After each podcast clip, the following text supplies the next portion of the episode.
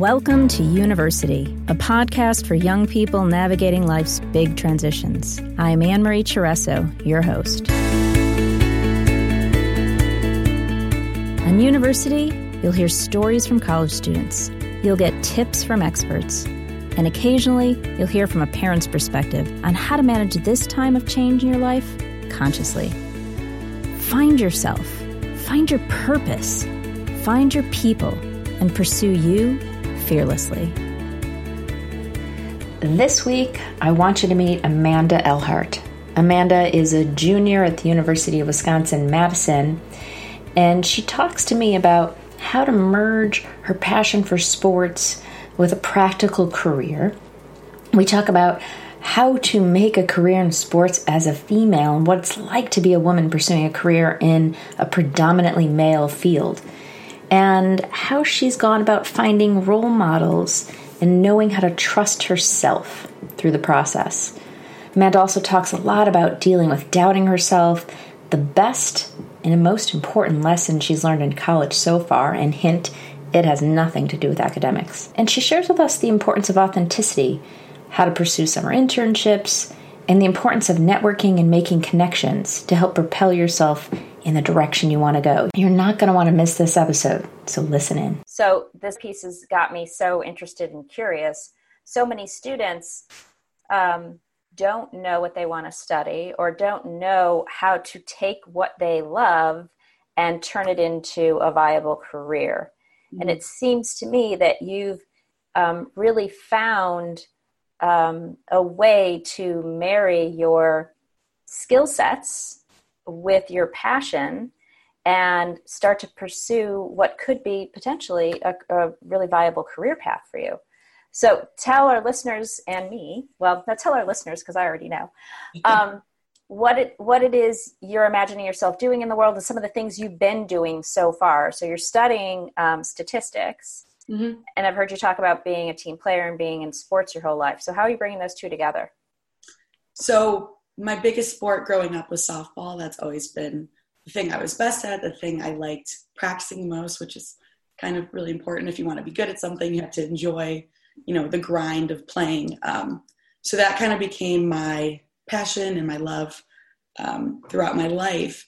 And then really enjoying math throughout high school and taking a statistics course senior year kind of opened my eyes to the possibilities of marrying sports and this like very data driven mindset that the workforce has been kind of centered around lately.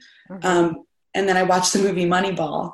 Um, Great with, movie. Right. The Oakland A's um, using uh, sabermetrics to create a team, a very um, poorly funded team. They're one of the um, least expensive teams that was in that era at the time, and they had to compete with really expensive teams like the Yankees. Um, and they basically targeted each player's um, skills to best suit the team. Mm-hmm. Um, so it's kind of this giant puzzle, and they used all these um, data points that baseball has to offer to figure out the best way to construct this team to compete. And it really changed the game. Um, and now baseball is, if you're not doing the sabermetrics and um, gathering all this data, you're behind.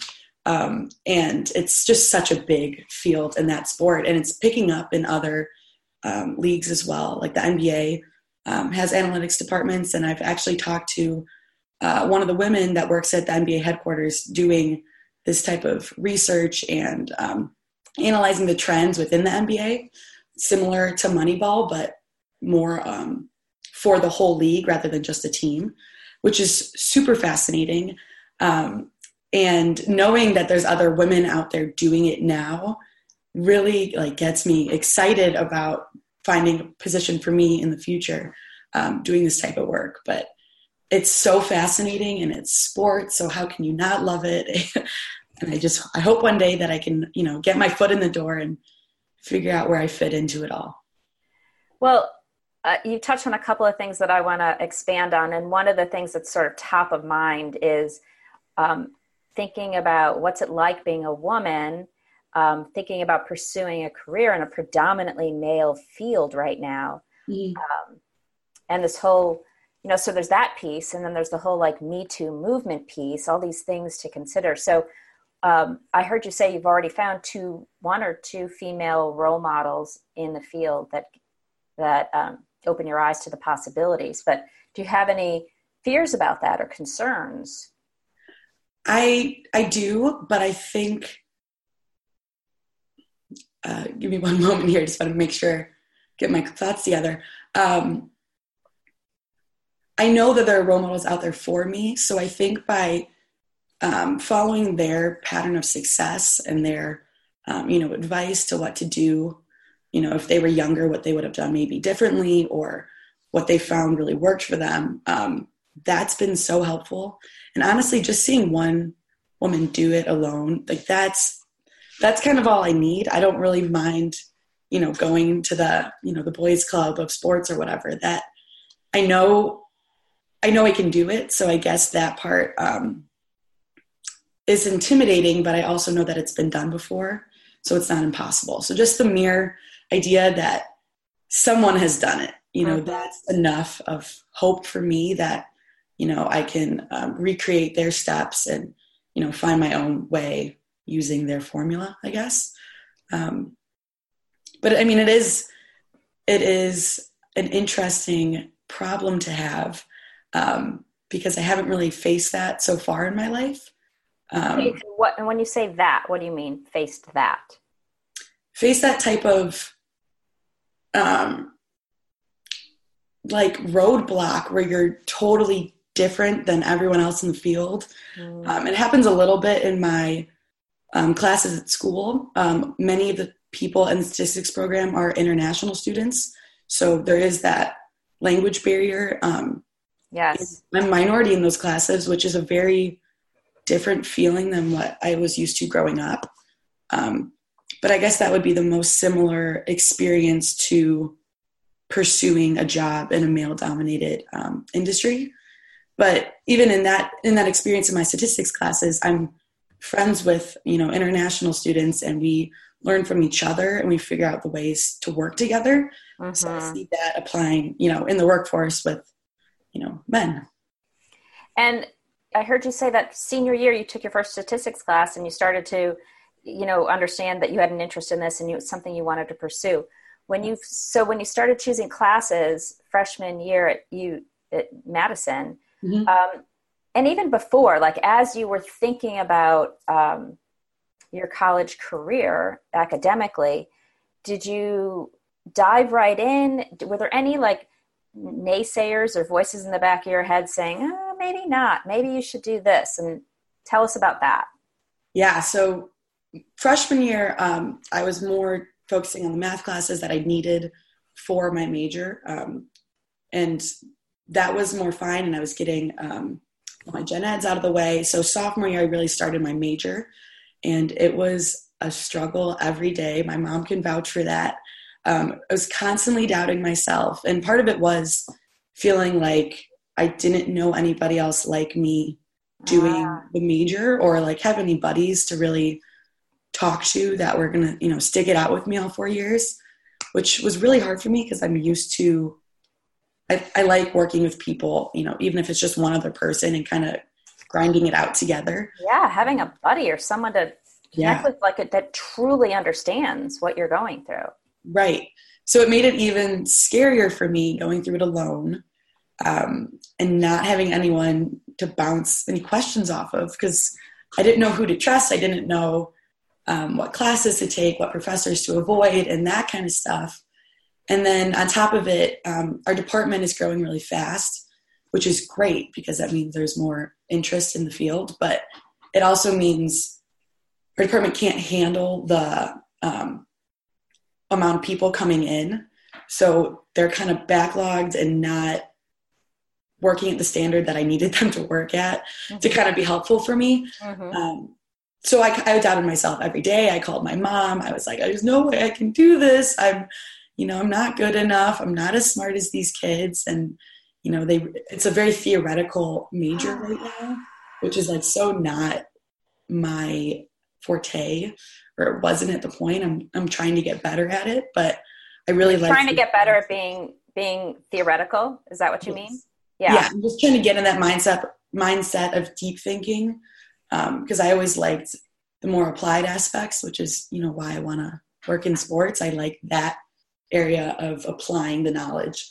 Um, but it was it's it was a struggle, and then I actually had one of my math professors say, first day of class, and he goes, "You need to be comfortable with being uncomfortable," mm-hmm. which was like stuck with me throughout college because once you understand that and kind of live that saying, you realize that everyone is struggling in their own way. And once I kind of got that, you know, after my first semester of sophomore year, um, everything started slowly coming together. And whether or not I was struggling, I just kind of realized, like, hey, as long as I'm doing everything that I can, you know, I still might be uncomfortable, but if I'm reaching out to professors, trying to study with other people, and putting myself out there, that's where the reward is going to come in, you know? Absolutely. Wow. I mean, that professor, like, I think was worth all the tuition for your whole four yeah. years. like, this learning to be uncomfortable, be comfortable with being uncomfortable doesn't just apply to your major or to that class or to that moment. That applies to your entire life because you're going to be facing lots of uncomfortable moments for the rest of your life. I hate to break it to you, but you know this already and this is this is part of being human so i really appreciate you taking that in and and embodying it in a way that you could apply it and and use it as you navigate this time in your life. Right. And even with finding a job i mean it's so applicable there um, or asking for informational interviews. It's the first time i did it i was like kind of sick to my stomach because i was like how am i going to keep the conversation going? How am I going to be insightful and memorable? And um, realizing that I was uncomfortable and kind of using that as, you know, fuel. Like, yes, I'm uncomfortable, but let's, you know, prepare a little more to get more comfortable, or let's just acknowledge the fact that I was uncomfortable. Yeah. And then it just kind of slowly dissipates as I start talking. But it well, was definitely the best lesson I've learned in college so far. The, um, you know the thing that we talk a lot about on this podcast is authenticity and so when you do this thing we call reveal versus conceal which is i'm revealing that i'm uncomfortable. And you just named that in that revealing in being authentic honest true what's really here right now is some discomfort. You're right it dissipates it. It, it almost takes the um, it, it takes the heat away now you're available to be really authentic and honest, which is what people are really seeking no matter what, whether you're in an interview or in relationship to someone or whatever we're doing, right? Totally. Yeah. I mean, if you're not authentic, what do you have? Everybody yeah. can see through, you know, the fakeness. So, and social media adds to that. But I think it makes, especially my generation, more keen to spotting out when someone's being fake just because it is prevalent on social media. Um, I don't know if all kids you've talked to kind of feel that way, but it's easy to spot when someone's faking or uh, making themselves seem more elevated than they actually are in the moment.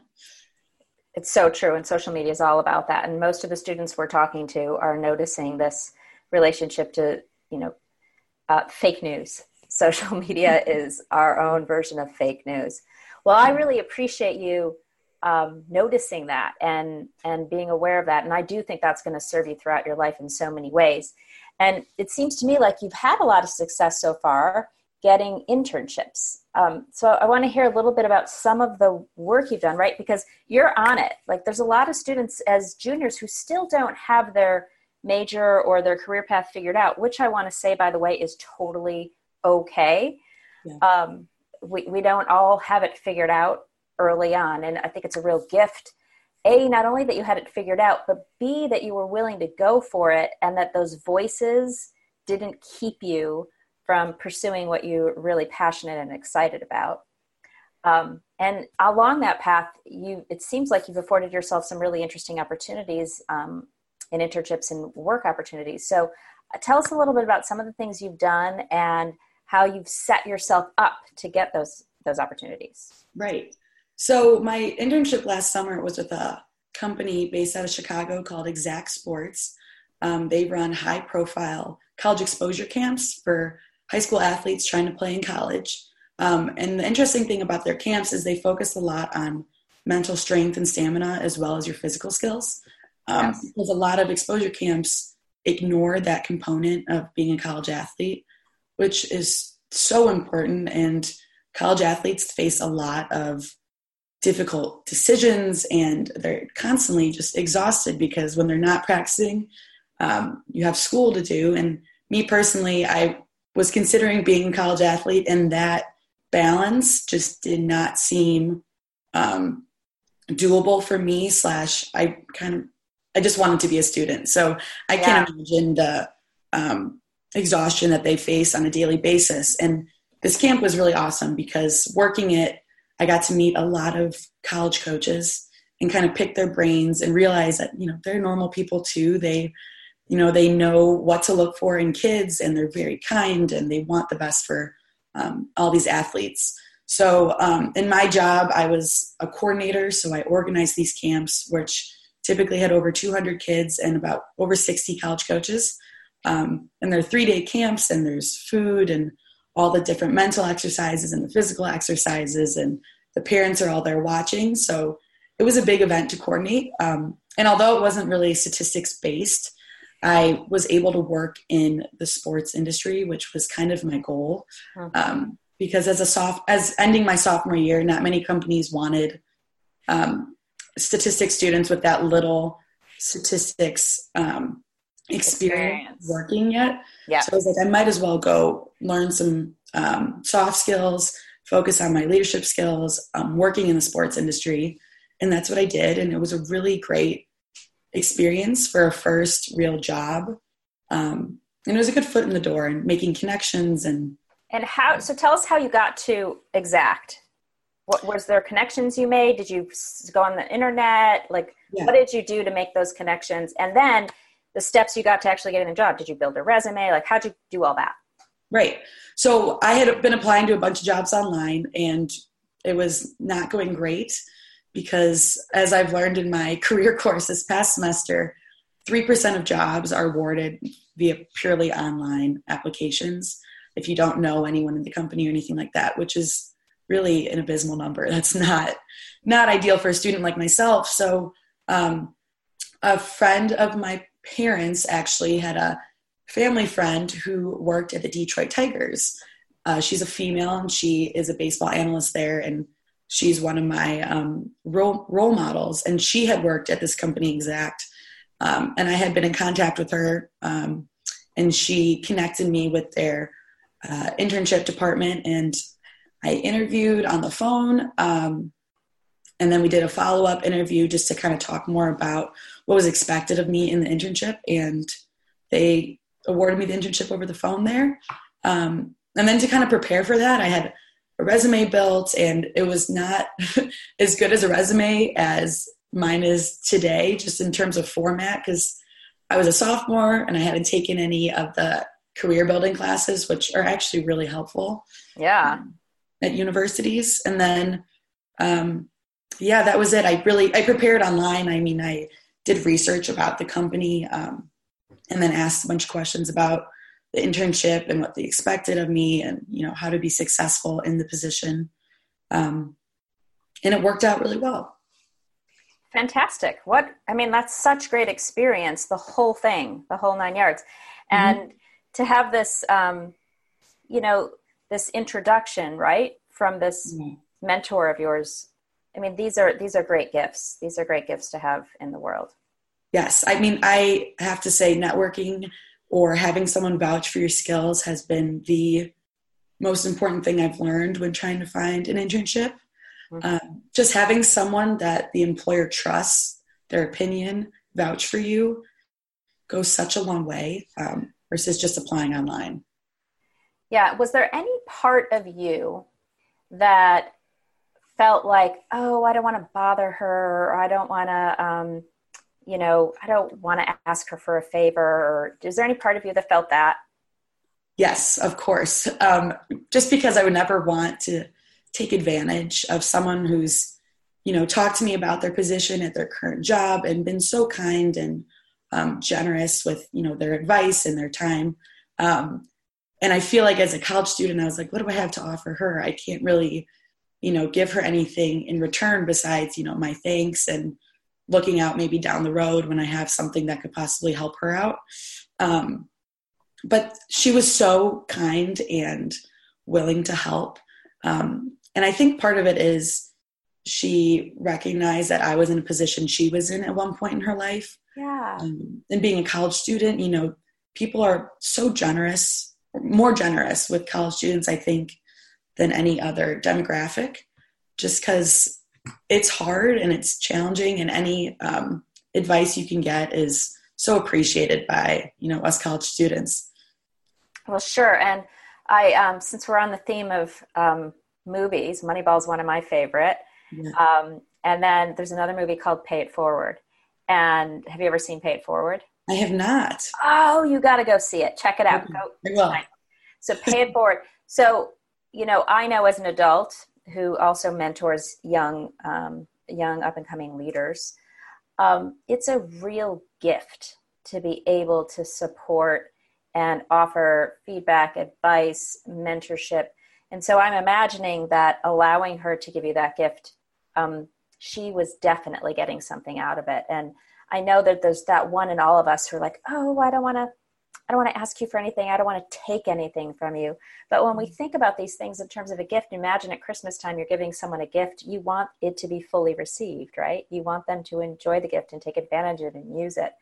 Um, so I just want to celebrate the, that you overcame that part of you that you know, is a little resistant maybe to asking for help because that's what this is all about. It's about reaching out, making contacts, showing up as your best self, and then taking advantage of those relationships and, and using them so that you can grow. That is totally spot on.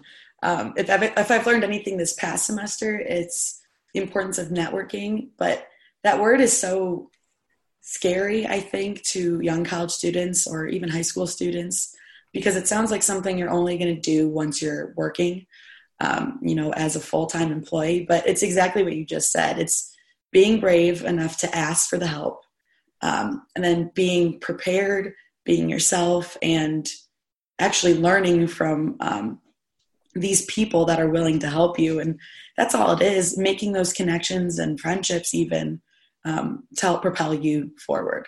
Yeah, and that's good for everyone. Yeah. yeah, that's good for me. That's good for you. That's good for the world. It's good for the company. Like it, it's such a, it's it's like a ripple effect. Um, mm-hmm. So you know, here at university, we're all about um, supporting the next generation of leaders, so that the world can be a better place, right? So that we are creating more conscious and mindful leaders in the world, so that you're fulfilled, you're happy, you're mm-hmm. leading a life that's truly purposeful and impactful and fulfilling. And when you're happy, you know, everyone around you is going to have that same experience. It's a ripple effect. So um, that's what that's what we're up to, and that's what we're super passionate about. And I want to celebrate you and all your willingness to, you know, be courageous um, and take those risks and pursue the things that you're really passionate about even in a field that may not yet right be ready for you right like mm-hmm. you know i'm not saying it's impossible i think it's i think you're doing it but it, it's not you're kind of a little bit of a trailblazer here you're a little bit of a trailblazer i don't so, know about that but i am just trying everything in my power to um, take that first step in the industry and you know then hopefully one day be able to help other students like myself that were you know, a little lost, a little scared, but mostly excited um, and paid forward, like you said. And pay forward. Um, well, I have a lot of extra questions for you, but um, I, we're about at time, so I'm going to close up and then I'm going to invite you back.